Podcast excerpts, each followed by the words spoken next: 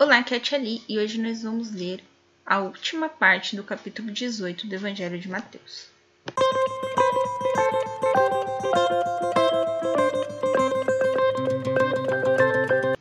Bem-vindos aos Novenáticos Kids, e hoje nós vamos terminar a leitura do capítulo 18 do Evangelho de São Mateus.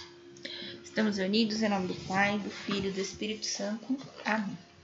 Santo anjo do Senhor, meu zeloso guardador, se a ti me confiasses a piedade divina, sempre me rege, guarde, governe e ilumine. Amém. Nós vamos começar a leitura a partir do versículo 23. Parábola do servo cruel. Por isso, o reino dos céus é comparado a um rei que quis ajustar contas com seus servos. Quando começou a ajustá-las, trouxeram-lhe um que lhe deveria dez mil talentos. Como ele não tinha com que pagar, seu senhor ordenou que fosse vendido, ele, sua mulher, seus filhos e todos os seus bens para pagar a dívida. Este servo, então, ajoelhou-se por terra diante dele e suplicava-lhe: Dá-me um prazo e eu te pagarei tudo. Cheio de compaixão, o Senhor deixou ir embora e perdoou-lhe a dívida. Pausa para explicação. Então vamos lá. É, o rei, né? Aqui, né? Tem os seus servos. E o servo deve pagar sempre ao rei um imposto, um tributo, certo? A gente estava falando disso esses dias, né? Que Deus não cobra imposto, imposto da gente, né? Que foi o dia que o Pedro achou lá a estater na boca do peixe. Muito bem. Então aqui o, o rei está cobrando do servo os impostos. Só que o servo nem sempre pagou esses impostos ao rei. Então ele ficou devendo. A dívida foi muito alta e o rei chamou ele para ajustar as contas ele não tinha como pagar aquela dívida porque ela era muito alta. Né? Aqui fala de 10 mil talentos. Tá? Deixa eu ver aqui se tem o valor do talento.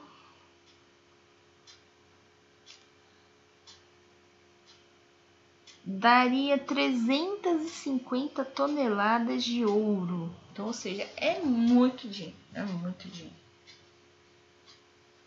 Não, é, nem eu tenho condições de pagar um negócio desse. Coitado do servo lá. Então o servo não tinha condições de pagar.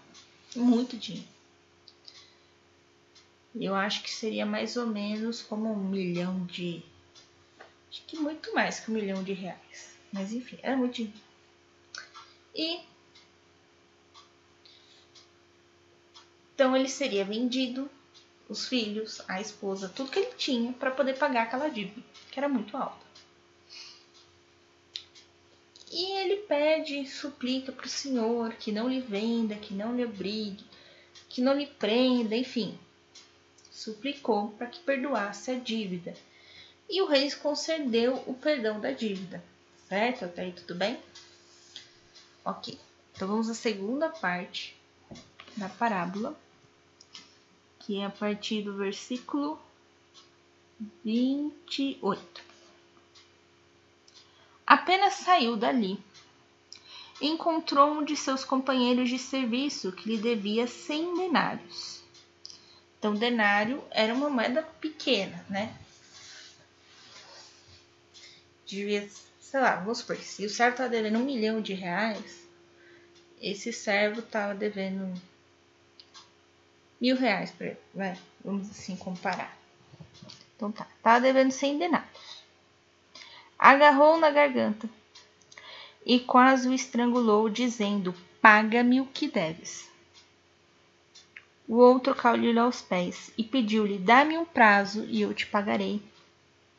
Mas, sem nada querer ouvir, este homem o fez lançar na prisão até que tivesse pago sua dívida. Então, olha, ele tinha acabado de ser perdoado na sua dívida. E quando chega o outro, ele, lógico, né, tá com uma raiva porque teve que suplicar ao rei um perdão de dívida. Ele tá devendo muito, menos, ia fazer cosquinha na dívida dele lá com o rei.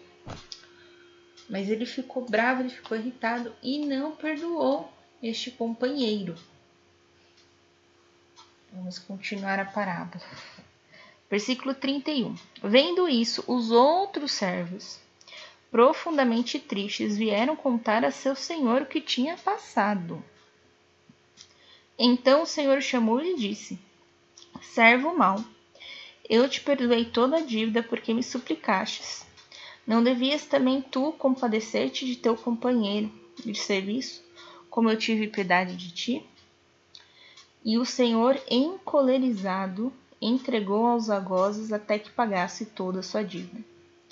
Assim vos tratará meu Pai Celeste, se cada um de vós não perdoar seu irmão de todo o seu coração.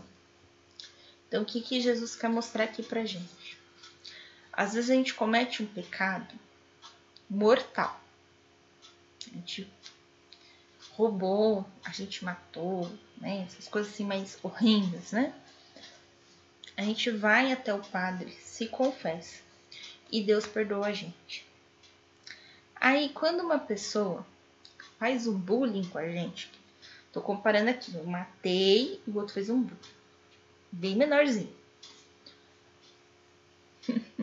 a gente fica irado, a gente se estressa e a gente aguarda o ressentimento daquela pessoa, a gente nunca perdoa aquela pessoa.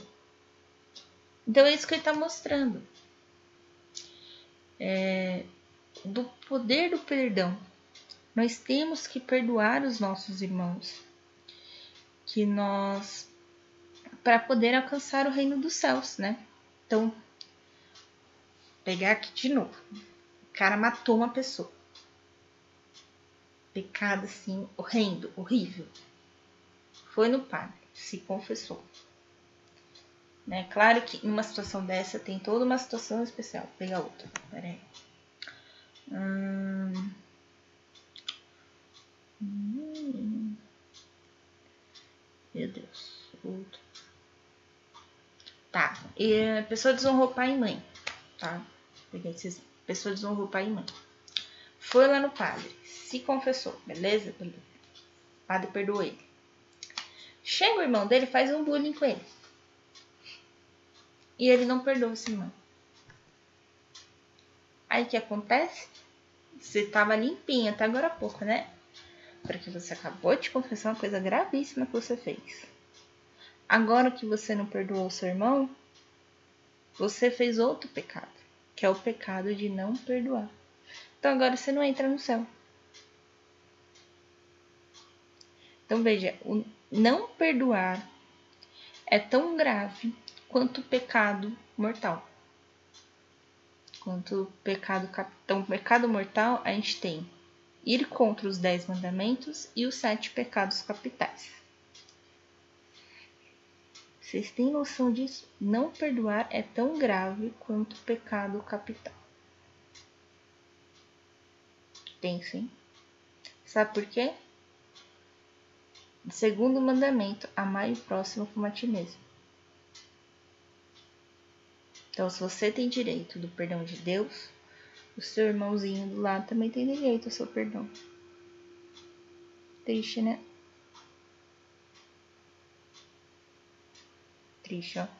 Complexo isso.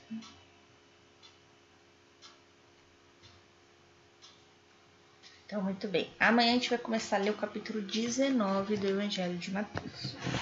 Estivemos reunidos em nome do Pai, do Filho e do Espírito Santo. Amém. Um beijo, um abraço, que a paz de Cristo esteja convosco e o amor de Maria.